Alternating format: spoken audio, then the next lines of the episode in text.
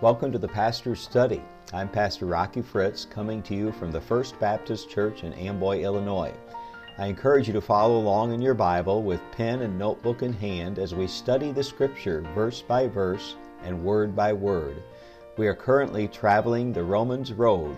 Gather your things together and turn in your New Testament to Paul's epistle to the Romans, or what we usually refer to simply as the Book of Romans.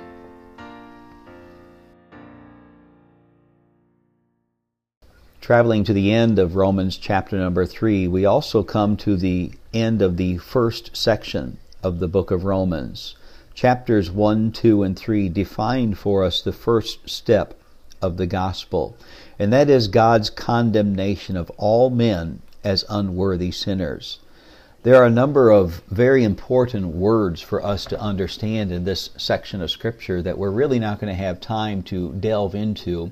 But I do want to at least give brief definitions of some of these words. Words such as justification, redemption, propitiation, righteousness, remission, and forbearance.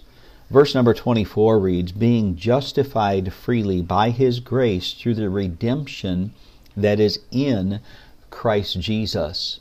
The word justified means to render or regard as just or righteous.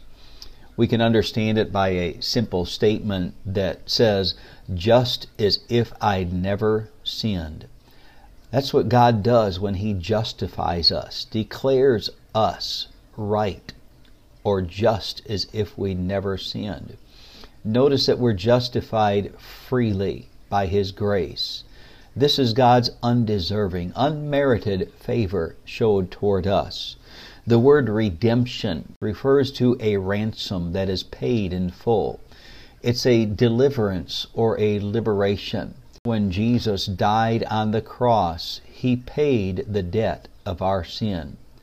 Our redemption is in Christ Jesus. Only He is able to redeem us because He is the God-man.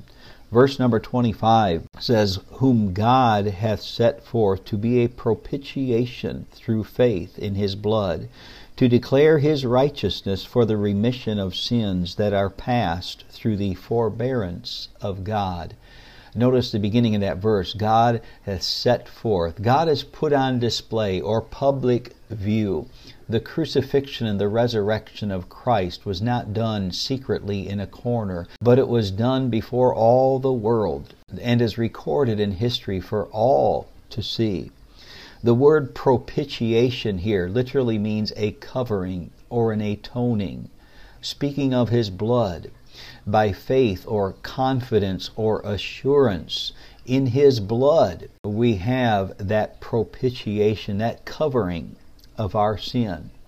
The word righteousness, in reference to His righteousness, is the plan or the scheme of justification, the way that God has chosen to justify us. Notice that it's Christ's righteousness, not our righteousness. It's according to His plan, His device, not our plan and our understanding. The word remission means the passing over, the disregarding, the remission of our sins that are past. When Christ died for our sins, He died for the sins of the past, present, and future. The word past here is in reference to the fact that He has put them behind us. Psalm 103 and verse number 12 says, "As far as the east is from the west, so far has He removed our transgressions from us." He's put them in the past. He's put them behind us. Through the forbearance of God. The word forbearance means the tolerance or the patience, the goodness and the grace of God. Thank God for His patient mercy, His forbearance that offers to us salvation. Verse number 26 says, "To declare, I say at this time, His righteousness, that He might be just, and the justifier of him that believeth in Jesus." To declare or to reveal His good news, that He is the righteousness, that He is the justifier of those which believeth, of those that have faith or put their faith and trust and confidence in Him. He's revealed His righteousness and His justification to those of us who have trusted Him for salvation. Chapter number 4, we're going to be introduced to the imputing of His righteousness, that God has put His righteousness upon us. In verse number 27, we read, "Where is boasting then? It is excluded by what law? Of works? Nay, but by the law of faith." There's no boasting in or glorying in what we have accomplished in our salvation. Our boasting is simply in the law of faith. The law of faith causes us to boast not in ourselves, but in Christ.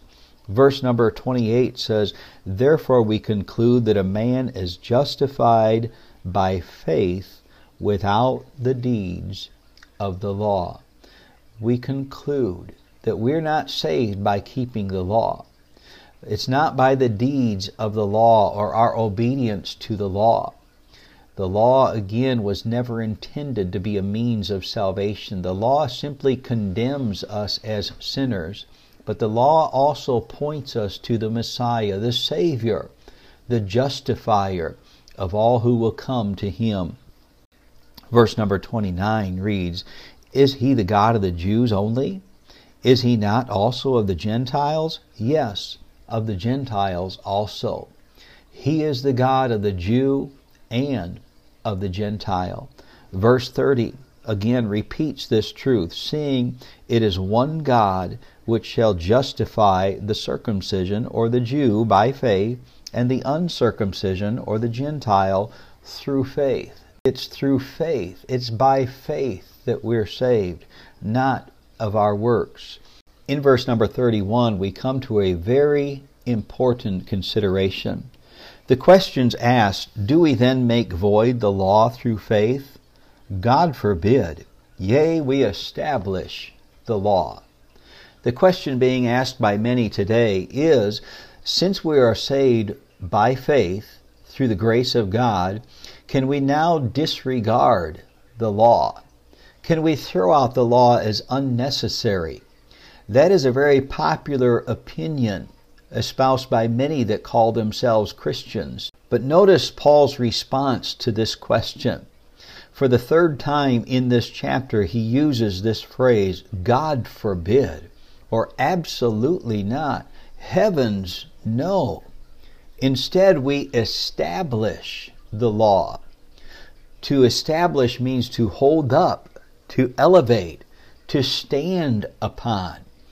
Now, this is not, as some would suppose, legalism. Legalism is using the law as a means of grace. The law does not save us or keep us saved. The law simply shows us our need for salvation. The law is very important when it comes to understanding salvation. Without the condemnation of the law, we would never see the need for the saving grace in Jesus Christ.